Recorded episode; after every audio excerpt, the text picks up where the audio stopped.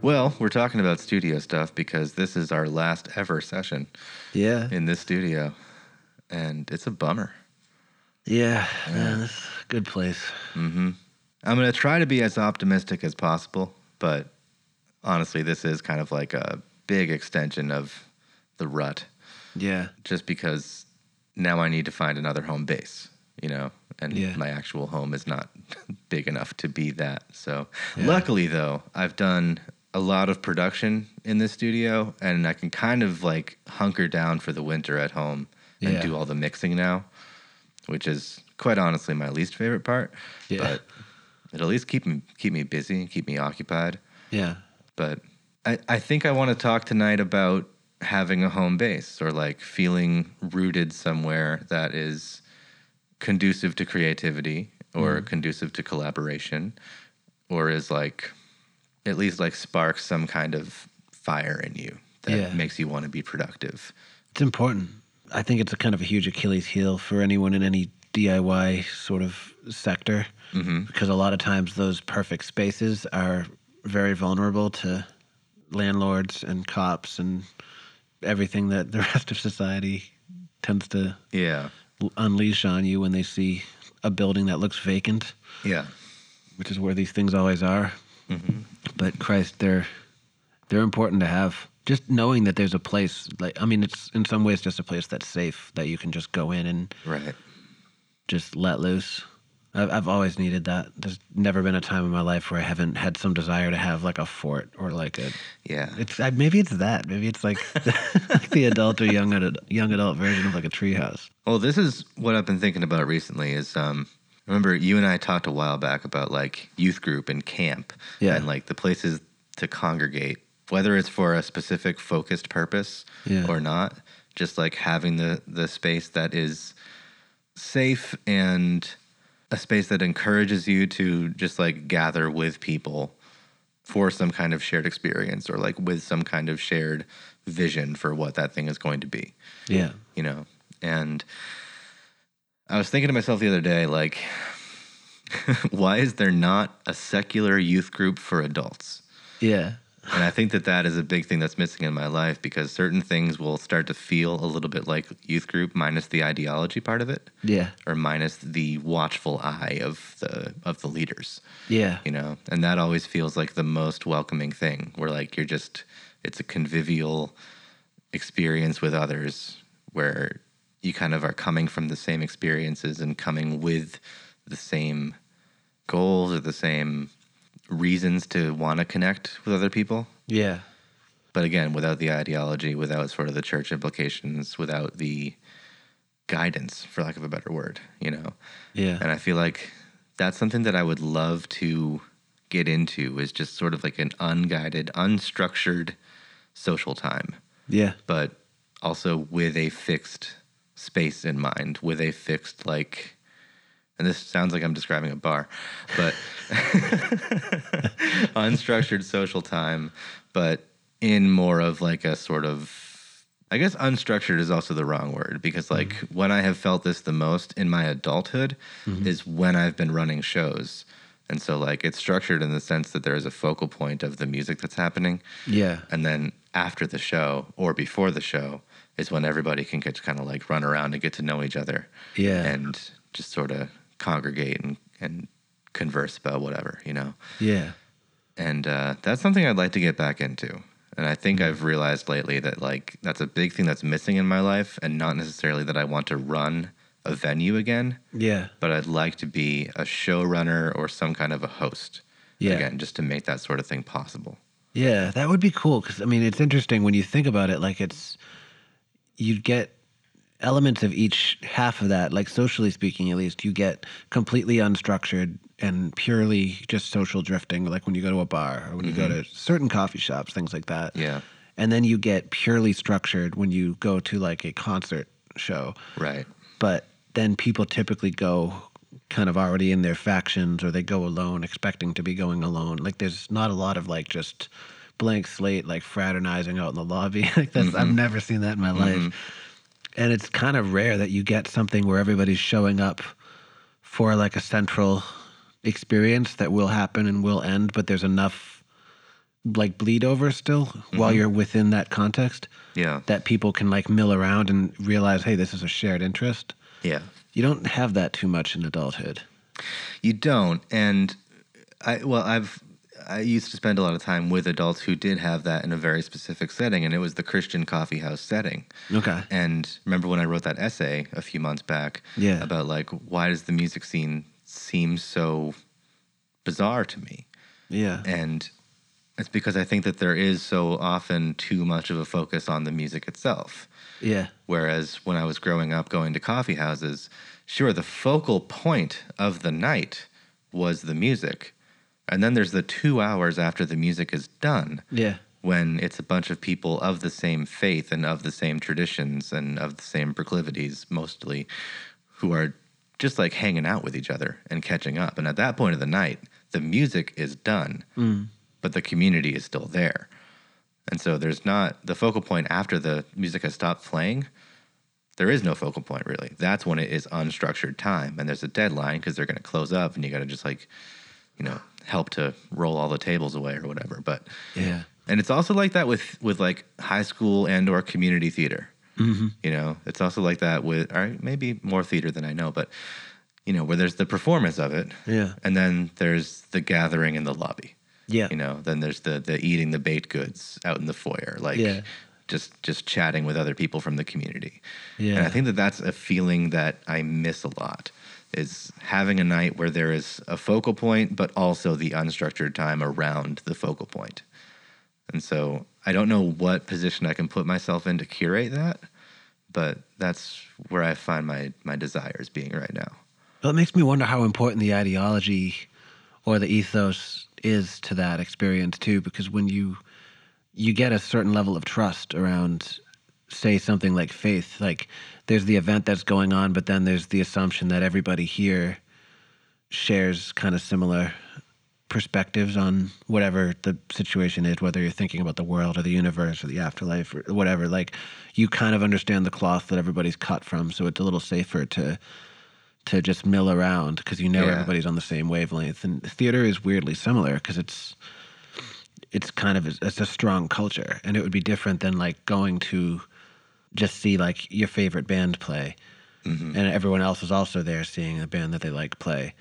It's so individualized, with the exception of like a cult band. Yeah. Like if you, I imagine I haven't been to one, but I know several people who have frequently. But go to like a Ween show. hmm I've always heard that it's a little bit more on this side of it than just everybody stoically going to enjoy a show Sure. because it's it's a tribe, you know. And, Yeah, like, yeah. So it just like it gathering of the juggalos. yeah, exactly. Yeah, no, I was literally just yesterday talking to my brother about how much of a phenomenon that is. Yeah. Really, it's like even the fact that those happen and they're so contained. They never like raise the city like everyone's afraid whenever they come to town. It's like it's Right. never it never turns into a riot, Yeah. and it ju- it makes me wonder how crucial that ideology or that shared ethos or whatever it is would be for that event, and if that's an adulthood thing or if that's something that we're not aware of as kids. Mm. Is it something where we lose a little shred of innocence that makes that necessary, or is it something that we just don't think of it like ideologies as kids because we're, we're kids, or because our parents booked this for us based on their ideologies? Yeah, I think that some innocence is lost, but that innocence can be lost because you've seen like either an opposition to Yeah, the exactly. ideology that you grew up with or like some sort like it's strange when i was uh, going to a lot of christian coffee houses there are these like bikers that used used to show up Yeah. and in the specific insular world that i grew up with no one rode motorcycles no one cursed Yeah. and no one smoked cigarettes Yeah. And these guys did all three. So Yeah. I was like, I'm not sure that they're Christians. Like in my little, you know, seven, eight year old brain, um, probably a little older than that. Actually, I was in middle school, I think. But when you have already sort of an opposition in mind, and then you're already thinking about like what situations this wouldn't work in, what situations you wouldn't feel comfortable in. Yeah. So for me, there's this long standing bias that the feeling that I experienced at those coffee houses would not work at a bar, partially because it straight up wouldn't, but also partially because I have this bias about like the kind of people and the kind of experiences that people go for when they are attending a bar. So Yeah. yeah, we see the opposition to it when we're older, but that doesn't necessarily mean that the opposition precludes that experience from happening, that same feeling from happening. Yeah. I think it's just about like weeding out what's what's possible.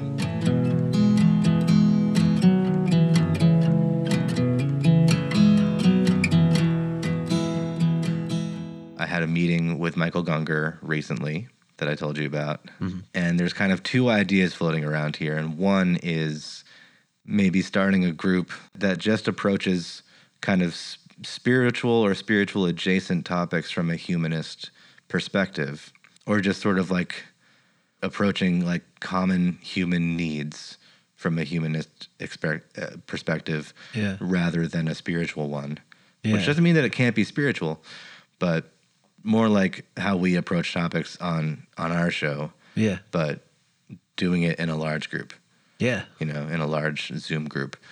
Um, but I'd also like to manifest that kind of thing physically at, at some physical space. And mm. kind of the thing that hurts about losing this studio is I've tried to do things like this before with like songwriter socials and stuff like that Yeah. and sometimes you get some attendance and sometimes you don't but it's like losing the space where people can come together Yeah. it's like well hell now i got to find a whole new space and a whole new like maybe even a whole new organization to kind of be under the purview of Yeah. you know Yeah, because it's logistically hard if mm-hmm. this kind of thing is like really pure at heart and is actually doing what it really should do and making people feel the way that they should feel. It's not going to be profitable, and right location really matters because mm-hmm. it's got to be casual. It's got to feel just like fun. I think on some level, even if it's not always like packed with joy and lighthearted. Like you can have serious discussions, you could get contemplative or spiritual, but at the same time, it's got to feel a little bit playful because it's a playful idea. And you know and to me that's the whole that would be the appeal to doing something like that. If i saw Yeah. that on like a telephone pole and was like oh shit like i'd go to mm-hmm. that. Like it would be because it's not an obligation or a commitment. It's like i want to go here and be in this group. It's a playground you know and right yeah. Well But- that's the whole appeal of of diy culture isn't it? Yeah totally. You know it's kind of what i was what i was talking about. Like even though there is sort of a focal point to the show it's a loose focal point to the point where you can smoke cigarettes outside the entire time yeah and still be like a participant you know That's something I've always tried to explain to people about, like the South Shore scene. Yeah. This something I valued the most about it from the day I started hanging out there was how kind of fluid involvement was. Mm-hmm. Like, the, I mean, even in the Puzzle Factory days when there was a literal introvert room, it was just kind Yeah. of this like, screw it, this is that camp, everyone goes Right. there. And that kind of stuff was so cool because it's like you can drift between these, you can just go down there if you're having a shitty night it's pay what you can. So if you're broke that day or if you're flush that day, it's it doesn't impact your eligibility. It's it's mm-hmm. just I think the closest thing I've found to that level of just unrestricted hanging out is like have you ever been to like a McDonald's where there's that back kind of little room, not room, but like that they can't see you at the counter, so you Oh, can sit over there and yeah. the Wi-Fi. yeah Always over by the bathrooms yeah that's like one of the only places that and like libraries where you won't get kicked out. mm-hmm. But they're not social venues. They're just places you won't get kicked out. And I always kind of was struck by how rare it is past a certain age to just have like you have to have a reason to be everywhere. Mm. And it's really nice when you go to certain DIY scenes that you can just be there making up your reason as you go and bringing what you've got. yeah that definitely does have that that playground feel Yeah. where like yeah you can participate with like what the majority of the people are are doing Yeah. you know maybe there's a kickball game going on and Yeah. you just want to hang out on the jungle gym that's totally fine Yeah. yeah There should be playgrounds for grown people.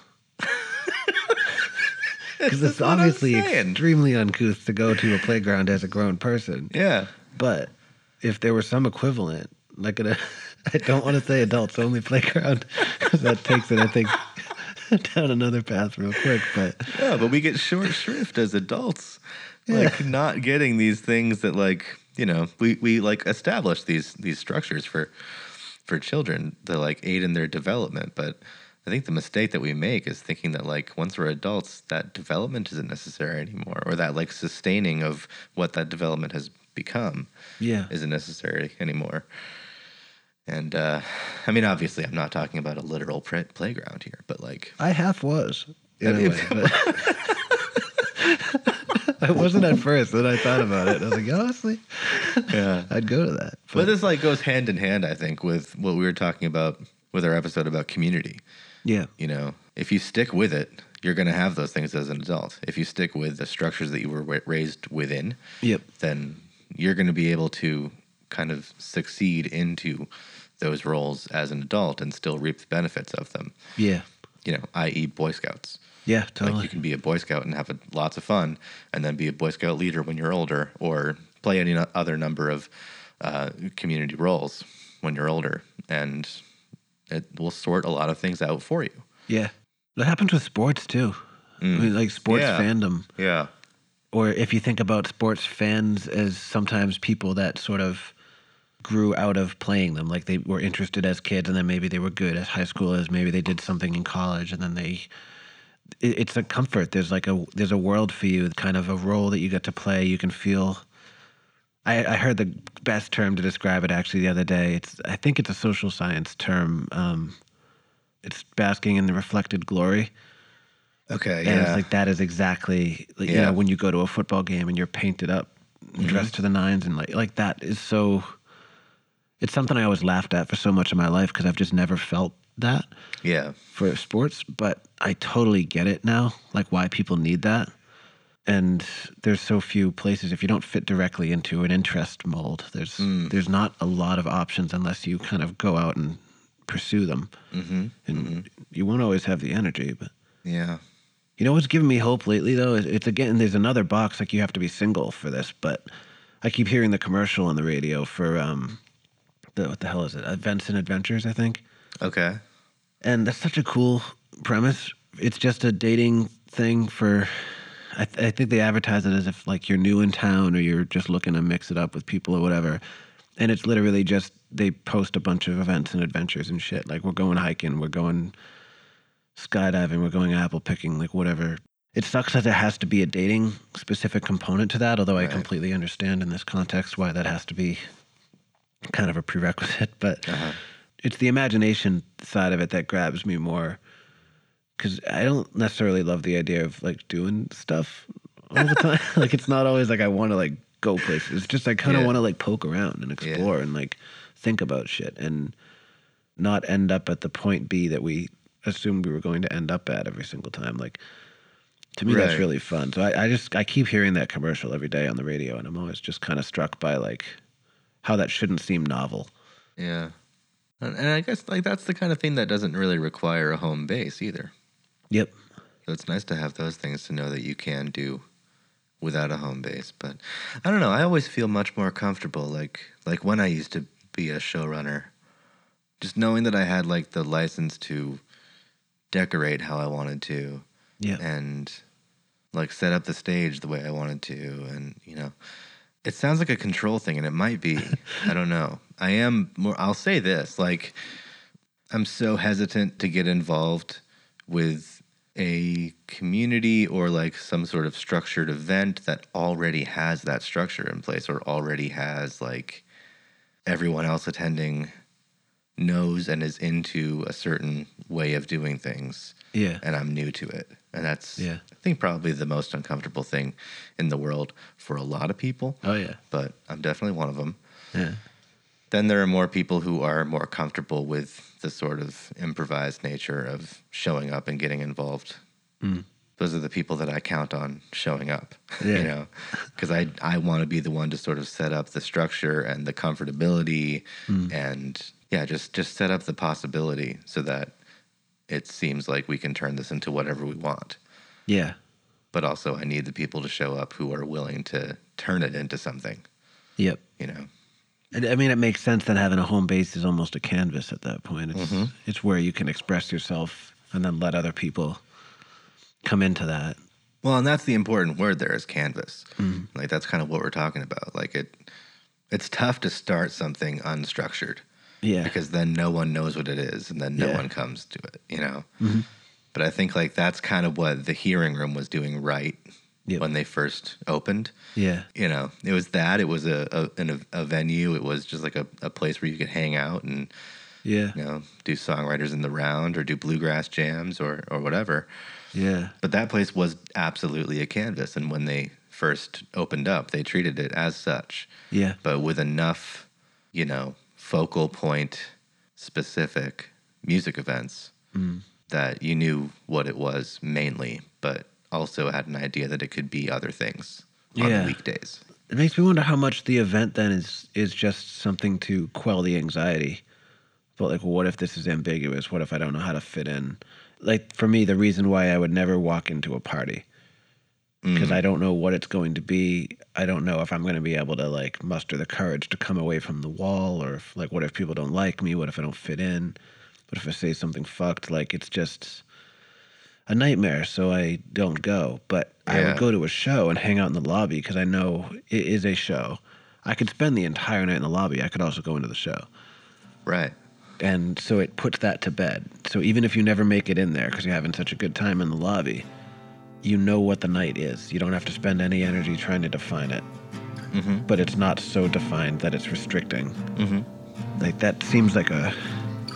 It has a big kind of anxiolytic property to it. That type Right. of just flag that you plant.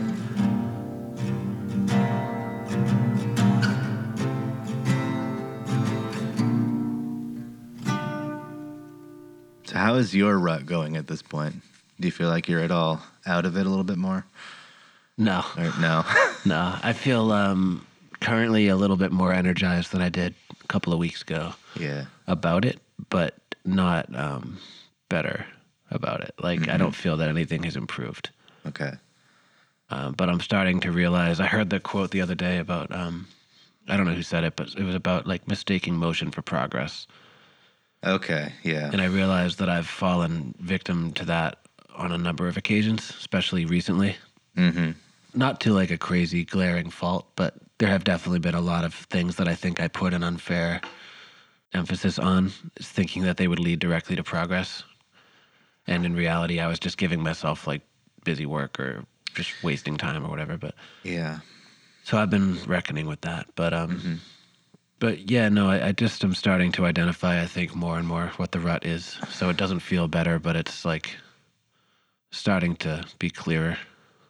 Mm-hmm. It's just scary. it's like when you start to realize how deep it is or whatever. I keep thinking of it like an EQ curve. Yeah. This might be an interesting thing to say on a on an audio only podcast, but uh, I keep thinking of it like the rut is uh, kind of deep with a pretty wide bandwidth. But Yeah. then right next to it, there's an upward curve Yeah. with a narrower bandwidth. Okay. Um, so if you can picture that, like there are parts that are looking up, and there are parts that kind of keep dipping deeper and deeper and deeper down. All the warmth has been EQ'd out of my life, and I just got this like shrill ass 1K that's beaming up slowly. That's the best description of depression I've ever heard. I could totally like I could totally picture it. Yeah, Like it's extremely apt, but it's also it's dark. yeah, yeah. I mean, like I said, I got this thing with the liturgist that's kind of looking up, and uh, I've got some new ideas that are pretty concrete ideas. I think, not in that I know how to manifest them, but that I have a better and better sense every day of kind of what I want my future to look like, and what I want institutional support to look like, and what I want my sense of belongingness to look like yeah. but I think it's going to take a lot to achieve it. Yeah. And some of it is just going to have to be happenstance, and some of it's going to have to be luck. Mm-hmm. So I'm counting on a little bit of luck, but mm-hmm. also I have a better sense of what I where my energy needs to be directed. Yeah. So that feels better than it did a few months ago, but it's not really that pro- well i guess it's that a little bit of progress has been made because i've ident- I've, I've pinpointed a few of the sources of the rut a few of the actual problems Yeah. so i don't feel like i have the support to necessarily propel me through the rut Yeah. that i did a few months ago when the rut started yeah. but i at least have a better sense of how to broaden that eq curve I think it's important to remember too. Like, I don't remember if we talked about any of it on mic, but you and I definitely talked about how like you were recognizing some of these things before, like before they became problems or before they started to unravel. Like, there were certain things about just kind of your work life situation, your surroundings, like your creative spaces and things that you were starting to feel a, and desire to to change or explore what might be beyond them mm-hmm. So you know you gotta like remember that you weren't that you're not wrong you know? Like that it sucks that it's being you're kind of being pissed on here. Like there's a lot of stuff that's just been swept out from under you and the timing is pretty fucked up but it's also that at its core it's just a lot you know?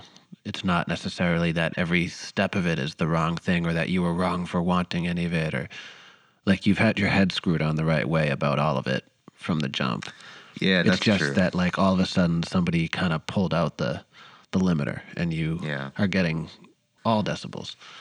Yeah, it's like everything that is hitting me all at once. It was all predictable, you know. And it was all predictable in a way that informed me, uh, or at least like gave me a good sort of psychic sense of this needs to change, or else it's going to hit me pretty hard once it does change with uh, not under my control. Yeah. Um, I did not expect it all to come within the span of a month. That's what I mean. Like you've got kind of two issues happening in parallel, really. You've got surviving, whether emotionally or financially or physically or whatever, like enduring the sudden deluge of shit that's happening right now and the changing of like different circumstances in your life. Mm-hmm. And you have the, I don't want to say like the soul searching part of it, but kind of the like putting down the new roots, like doing the new things that you were thinking about in terms of like, I wonder what this would be like. Like, they're kind of like just all mired together in the same thing right now, but Yeah. you're still just as right about wanting to explore those kinds of things and you never could have seen any of this coming especially in this this amount Right. because if you had reacted to those like this you know like as, as if it was going to be like all at once it would have been rash so it's like yeah the, the quantity has changed but you're still kind of on the same path you know so it's like just kind of think about it like True. what do I have to do to meet my immediate survival needs and then carve out that space for the searching. If anything, it's accelerated that timeline in a way that's completely fucking uncomfortable and understandably so, but but you're still on the right track with it, you know, you're not nothing is a fuck up. Nothing has no doors have closed. Yeah. It's just all of a sudden the floor fell out. Mm-hmm. Like addressing the survival needs first is definitely that's the first thing on the list. Absolutely. Yeah. I've had a hard time prioritizing things beyond that. You know, Yeah. be, until that need is met, I don't know that I can lay out a desired trajectory for the rest of it. Yeah. I know what all the rest of it is, but I can't put it in order, Yeah. you know. And I think I just have to wait and see what becomes possible, what feels like it's possible once more basic needs have been met. But yeah, I don't know. It's it's starting to feel more and more like at least with some of these things that have gone wrong and that like you know where I might have seen the cracks start to form the earliest Yeah. those are the things that feel like there's a there's a trajectory for and there's like a good possible change for Yeah. and then there are some other things that have come up more recently that I are just part of the deluge Yeah. that I just have to wade through, tread water for a little while. But that's still, I mean, That's that counts okay. just as much, just the treading water effectively. Like right now, it's like, think about it like an emergency room or something. You know, you've got somebody that's been in a horrific accident. Like right now, you got to stabilize and then worry about the disfigurement, worry about the rehabilitation, whatever Yeah. has to happen afterwards. But right now, you're sticking IVs and shit that needs IVs. You're putting clamps on things that need clamps. Like, Yeah, but why do I have to be the medic? And the patient's And the patient, why can't I just be in shock until someone else comes and gives me fucking morphine? well. No, but I think the morphine counts just as much. Like figuring out what what that would be in this situation, and some of it, you know, think about it. Like the moving, that will have a definite end. Yes. So that's one big source of stress. That's it might not be the biggest, but it's a source of friction that will be gone. yeah, And absolutely. they will like look for other little things that you can just close the fuck down and devote that energy to other things and Mm-hmm. try to see some of that stuff mechanically. Because the worst thing you can do is beat yourself up about like not devoting energy to that soul searching stuff or even deprioritizing some of that because it feels like it's not the most pressing. Like if it's important to you, it's important to you. Mm-hmm. Yeah. And you'll weather this. It's a clusterfuck, but I mean, you're on the threshold of something new. You're not really like trapped in something old. Yeah, no, absolutely. I mean, definitively, I'm not trapped in something old. Like everything that is was old and was at one point secure, Yeah. and uh, stabilizing me in a sense is coming to an end. So, quite definitively, I am only allowed to focus on newness now. so, I mean, no, you're right. That, that that is refreshing, and that is like knowing that it's a one way journey Yeah. and knowing that like I can't regress into trying to regain the older things that worked for me. I can only look forward, Yeah. you know. So, uh, like making the attempt to re-cement myself in older things that once seemed stable Yeah. is no longer a, a possibility. Yeah. So it narrows down where which direction I can move Yeah. from this point. Yeah. It narrows down uh, which wall of the rut I can climb out of. Yeah. Yeah. So, I mean, I don't think that that's something that you have to feel obligated to find optimism or peace in because it doesn't change the fact that it just situationally is going to feel like crap. But Uh, at the same time, I mean, at least you won't have that pressure of knowing there was an easier way back there. And what if I just went back? Like, that's bombed out. Like, you can go in a good direction or you can go in a shitty direction or whatever, but the choice is present and future now. And mhm. Once some of the really, uh, like, some of the entanglements of the present start to be less present, Mm. you'll start to see more of that stuff just out of fucking boredom, I imagine. Like it'll be like, all right, what am I gonna do here? And you're not trapped in the wreckage of it. Like not even just as like the past being like a choice or something, but the fact that you don't have to kind of find a way to climb out of a lot of this stuff. Mhm. That's an asset too, you know, and I don't know. I just I think it's like one of these things like you'll start to see little paths emerge that you can snake your way through and kind of figure out. But in the moment right now, it's very fresh and Mm. it's not wrong that it's smarting like hell because it's a lot. Like it's a ton to Mhm. be just bearing. Mhm.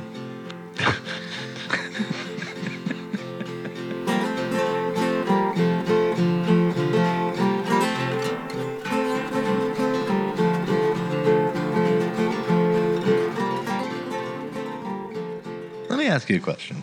Yeah. I often talk about the time that I spent uh, in the woods, Yeah. in in that like every single day of my life for like seven months, Mm. I was just in the forest, chain smoking and writing poetry, Yeah. and in a deep, deep, deep depression. Yeah. And at the time, my instinct was to go like, I need to write the great American novel so that this isn't my life anymore.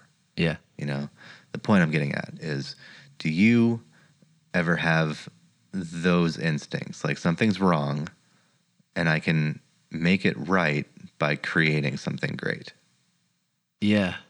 like art is the way out of this or like recognition is the way out of this or some sort of not even necessarily fame but i can express my way to a new life I've definitely had that in in different ways. I, I don't have it a lot now the way that I used to. Like I do, but it's it's a little bit more focused on specific elements now hmm than it was when I was younger. But I definitely had that um, big time when I was dropping out of school. Like that was kind of the biggest like good versus evil hero's journey vibe that I've ever lived. You know, just the Mm. kind of literally just trying to be like, if I express what I'm feeling clearly, that uh, will at least make people understand what the hell I'm talking about. Because the issue was of the fact that I couldn't express myself. Like I was Right. saying in what terms that I thought were completely clear to everybody that was talking to me about what the hell are you doing with your life like don't you understand i'm doing this so i always had this feeling that like if i could just make that record or i could just play that show Right. they'll understand Yeah. like oh shit he was right and then Mhm. it'll void all of the you're a fuck up or you're never going to make it or you're going to be financially insecure for the rest of your life and Yeah. so i had it a lot then but i don't know. Yeah there are sometimes i, I find it's just these days it's just to have that something definitive. Yeah. like I, I sometimes think if i can just do something great or plant some flag then like that's real. Hmm everything else feels like it's a fucking mirage but at least that's real and i found that to be less and less effective over the years in the way that i think it is but it's still very important. It is, and we've talked before about like how grandeur can help sometimes. yeah. Like seeing it as your purpose or even if it's not like your pur- even if you don't see it as like i'm destined to do this work yeah. which is a kind of a little bit too grandiose sometimes yeah. it can still be really helpful to know where your skills lie and know that like even if it doesn't make me a lot of money like Yeah. i can write my way through these feelings. Yeah. I can create something out of this and then it will be over there. It Yeah, won't be in me anymore. It will be it will have been released. It will have been cathartic. Yeah. I've been feeling that a lot lately, but also kind of feeling the restrictions of the rut mm-hmm. keeping me from being very productive.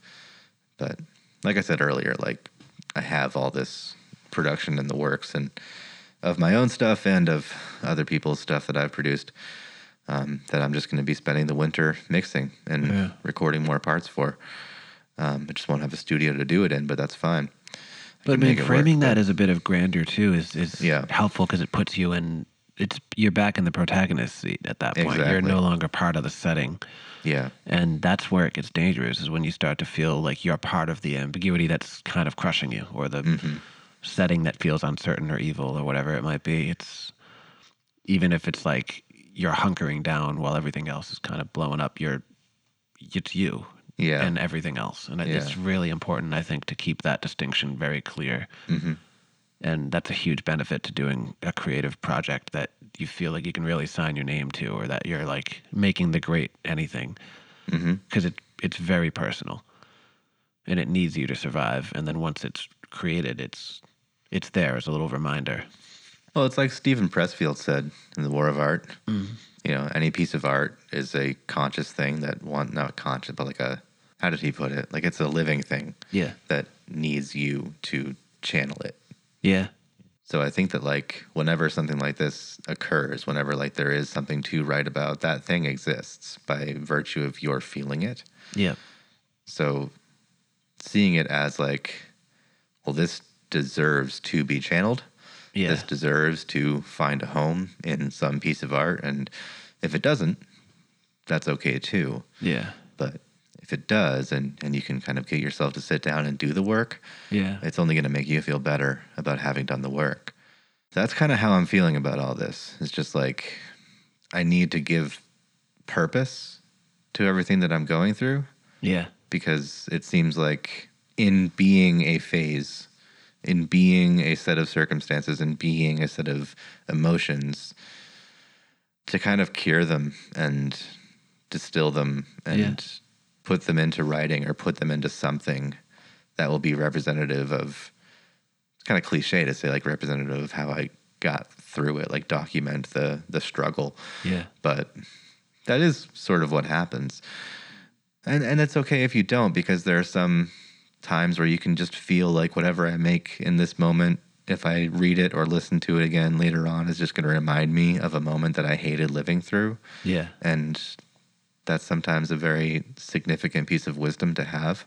yeah You know, like if you have a dream of recording a certain song in a certain environment in a certain place and like you settle for a room that doesn't feel right. Like you're always going to hear the room whenever you hear the room that you that Yeah. didn't feel comfortable to you, you know. So I think that's a that's an important thing to factor in here is like am I going to want to kind of immortalize this time Yeah. and if so with what? And if I don't want to, then it's okay that I have other people's projects to work on right now. Yeah. My own work doesn't have to be a part of what I do Yeah. you know, or my own writing. But there is also this feeling that in order to really make the next phase post rut Yeah. significant, I'm going to have to write my way out of the rut Yeah. and get fucking manic about something and like just get really into a new idea. Yeah. I honestly don't know how to get over a depression in any other way. Yeah. Yeah, but if it works, why look for another way? Yeah. There have been so many great books and records and things made out of that exact problem, though, that, Sure. yeah, I don't know. I mean, as soon as that catches, like, as soon as that gear kind of catches, it's going to be very clear what you need to do, you know? Mhm.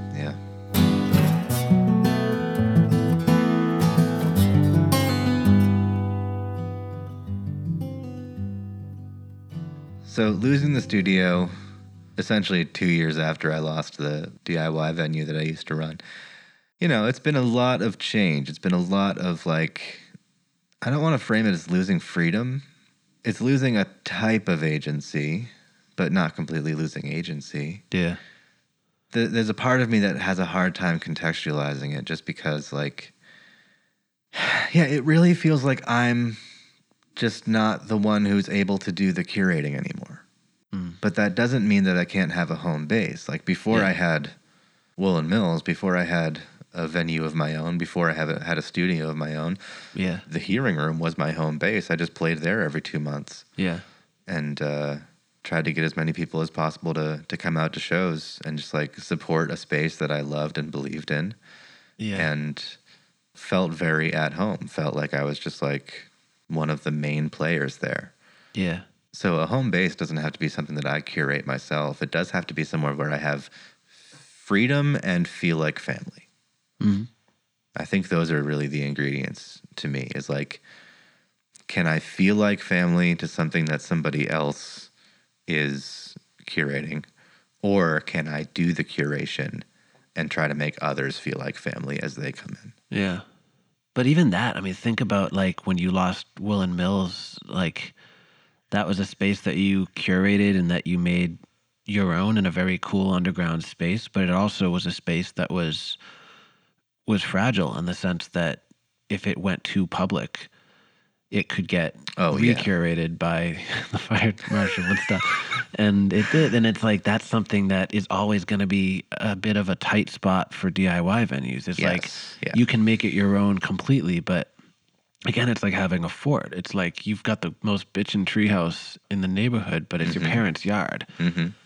And if they sell the house, you're fucked. Yeah. And so maybe like the lesson through all of it is that you do a hell of a good job curating a space. You know exactly what a space needs to have. And fucking landlords, you know, like find a space that you can curate on your own Yeah. terms. Yeah. Because then nobody can stop you. Well, we just had one fall through, actually. My friend Pat and I were talking about starting a music series at this art space, which is a really cool building. It's like an old middle school where all the old classrooms have been converted into studios. Oh, nice. So, like, the town owns it, but this one art space company leases it from the town. It was Yeah. a really good setup, but the uh, director of the place kind of got ousted. So we didn't have that anymore. But we we had been talking about trying to find an organization to operate within. Yeah. You know, and kind of like be the people who come in and, and do like a biweekly or monthly thing where um you know, the fire code stuff is taken care of. Like Yeah. all the occupancy permits are taken care of. Like everything is under somebody else's control Yeah. and the precautions have been taken by the powers that be Yeah. and you just have to comply with whatever restrictions are important to that space but do your own thing Yeah. so in a sense like yeah i'm okay working with landlords i'm okay with it not being my organization Yeah. But if i can sort of have free reign to do what i want with a certain type of event or a certain type of community gathering Yeah. whether it's musical or not. Yeah. You know, I don't know that that part even really matters to me so much, but I would like it to be musical in some way. Hmm. Well, like even that is an important nuance, though, that you may not have had in ruts past necessarily. You know, because just even Yeah. that sort of misconception that because you're the one that signed the deed and owns the thing, you have total freedom. It's like, well, no, you're the one that takes the flack when things inevitably go sideways in some way or another. So even just realizing that, if you're like, all right, the landlord thing wasn't the issue, it was the kind of like the under the table side of it, or the fact that I was kind of the guy holding the keys, and also Yeah. like like yeah. just realizing that it's like from all of these things, you get the right thing that lines up, and you're gonna not only know that it's right for very true reasons, as opposed to just oh fuck yeah, we got a space. Like Hmm. you're gonna be like, no, I got the right space, and here's why Yeah. and then you're going to know exactly what to do with it and how Yeah. to not let it fall victim to the traps that a lot of DIY spaces will. Yeah. So it's like, in a way, I mean, again, you're kind of poised. The universe has to get its head out of its ass a little bit, but it's also you're kind of poised for like, all right, when that moment is right, you're in a position to snap it. And, Yeah. you know, be ready. Well, it's interesting. Before I started Woolen Mills, like I, I started it literally for a one party that I wanted to throw. Yeah. Where like I don't know if I've talked about this on mic at all, but I was graduating from college and it was also my birthday. So like I, I had it on my birthday Yeah. to deflect the attention from myself for having graduated college. Yeah. like I just I didn't want it to be someone else's celebration of what I had achieved Yeah. or the age that I was turning or whatever. So I just decided like I have all this empty space and I work for this family that owns this big building. And uh, what if I just, you know, transform some of that space and invite a bunch of my friends over to jam and play music and, and whatever and it can be fun. So that's what happened. But like when I showed my dad the space that I was going to transform, he saw it and saw no potential in it. hmm But he had suggested, like, you know, why don't you do this at? Uh, and he, he suggested one of the churches that does coffee houses that we've we've been to a bunch of times. Yeah.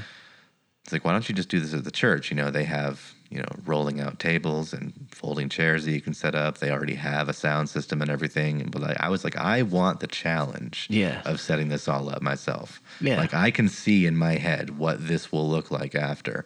And it took many months beyond that to actually turn it into what I was picturing. Yeah. Just buying materials and curtains and hanging a bunch of stuff and Yeah. you know, decorating.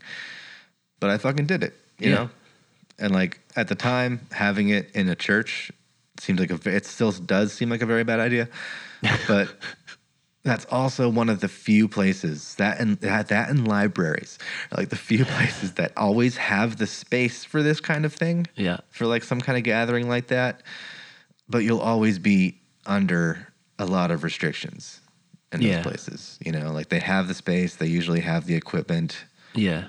they're set up to do what you want to do, but it's about who you're answering to at that point. Yeah. Definitely. But I think a version of that would work for me, and I wouldn't have to be, you know, the one who's in control of everything, yeah. but would still be the one doing the inviting. Yeah. You know, I think that is important to me. Yeah. But those are separate jobs too. I mean, that just makes sense. It's Yeah. like realizing your strengths are on that side of it and you don't want to be bogged down with all the administrative crap necessarily is a Yeah. completely reasonable thing. Yeah, and the beauty of doing it DIY, of course, is that there are no like strict delegated roles. Yep. You know, when I was talking about like the time after the show where the structured event is done and you just hang out and, and chat. Mm-hmm. And like that's how you and I got close to begin with. just Yeah. hanging out till one in the morning after Yeah. a show, having broken everything down and hauled it back downstairs to this studio Yeah. That was the end of every single Woolen Mills show. Was like bringing all the equipment back downstairs, and whoever was around was whoever helped. Yeah. You know, whoever was a regular was whoever just like came up to me and asked, "What can I grab?" Yeah. And having grown up being that person, Yeah. like all these coffee houses that I would go to, all of like the community music events that I would go to, I was that person when I was 14 years old Yep. just carrying gear out to people's cars, you know, lugging big ass Fender twins into station wagons. Yeah. Like it's fun, you know? It's fun to help. It's fun to feel like you're a part of something. And that is what I've always gotten out of DIY. Yeah. It's like anybody and everybody will help out with it Yeah. because they know that it's a community venture. Yeah. So keeping that element is also important to me, but also not necessarily crucial. Yeah. You know, it's just it's nice when it feels more communal than just a community coming together for the focal experience. Yeah. But it's also tough to find that outside of the organizations where there are more strictures Yeah. and outside of DIY culture where there's more of a chance of it falling apart because it's so unregulated. yeah. That's what I've been thinking about. It's What what does the next home base look like? And I'm not eager to jump into anything. Yeah. But even that's smart too. I mean, just not jumping the gun, like not feeling the pressure to be like, oh, good Christ, I have to go somewhere right now because this thing isn't here anymore. Like, just being in the pain of it or the confusion of it is that Yeah. means something too. So, Well, I can't tell you how many people after Woolen Mills closed came up to me and said like, "What are you going to do next? What are you going to do now? Do you want to go on a space together?" And I'm like, "Dude, no. Yeah, That's the worst thing." And you know what? If I had, this was four months before the coronavirus happened. yeah, So like, Yeah. had I gone into another space, signed a lease somewhere, like, it would have immediately gone very south. God, I forgot that was then. Yeah, Jesus. Well, so I mean, think about that fucking rut. yeah, right. Like, lost the space and then lost like the world hmm and the ability to play live music and stuff, and you weathered the hell out of that. But I don't know. That's the other thing about the home base thing is like I'm I'm still looking back on pre-pandemic times, hmm. thinking about how so much of my social life was centered around performing and being a part of a music scene. Yeah. And I think home bases are always important to me. Yeah. I don't know, even if it's just a place to like get together and play board games once a week. Yeah. You know, like I've I've been missing that too. Yeah. I feel like I've been really tangential with this whole whole thing, but it, it's sort of the one thing that currently I'm allowing myself to be like really hopeful about, Yeah. um, No, that's and, fair. and kind of dream big about. Yeah. We think about the whole situation like you would a space that nobody believes that, like, you know, the way you said your dad looked at Woolen Mills, like, you've got an existential, unheated, dark warehouse that nobody thinks shows can happen in. And, like, Yeah. that wasn't Woolen Mills when you first walked in there. You made it Woolen Mills Mhm. out of a place that was just essentially vacant or unused for creative purposes. So, Yeah, look at this like that. Like you didn't just walk in and immediately know, like, all right, this is gonna be what it ended up being. It's like it started with just all right, where the fuck are the outlets, and where are the Christmas lights gonna go, and I wonder how often I can bring my speakers up and down these goddamn spiral stairs, there are and like, no outlets up there either. yeah. but it is funny because, like, I mean, I see the potential now from that place because I only came to it, you know, once it was built. But like, Right. if you looked at it completely bare, you would Mm-hmm. see a basically an aircraft hangar on the third floor of a mill building with no heat, Yeah, with no outlets, Yeah. that echoes like a motherfucker. And you made that into this church-like folk venue Mm-hmm. where there was some. I still don't know where the power came from. to this day, I've helped you set up and break down a hundred times. I don't know what the hell was powering anything. And there were Christmas lights, and there were always monitors. half So- the power came from a hundred foot extension cord that was literally plugged in a hundred feet away. But that's like you know, logic would say, well, you can't do anything here because there's no outlets, and it's you know not a venue. But you made it a venue, and you found a way to plug shit in. So mm-hmm. think about this as that. And that's our show. As always, Black Market Therapy is a Dead and Mellow production, and to stay in touch with us, you can follow Black Market Therapy and Dead and Mellow Records on social media. And if you have any questions or comments, you can email them to blackmarkettherapypodcast at gmail.com. We'll be back next week with a short episode on unconditional love, and after that, we'll be wrapping up our Humanist Perspective series by talking about what we feel is the ideal community. Until then.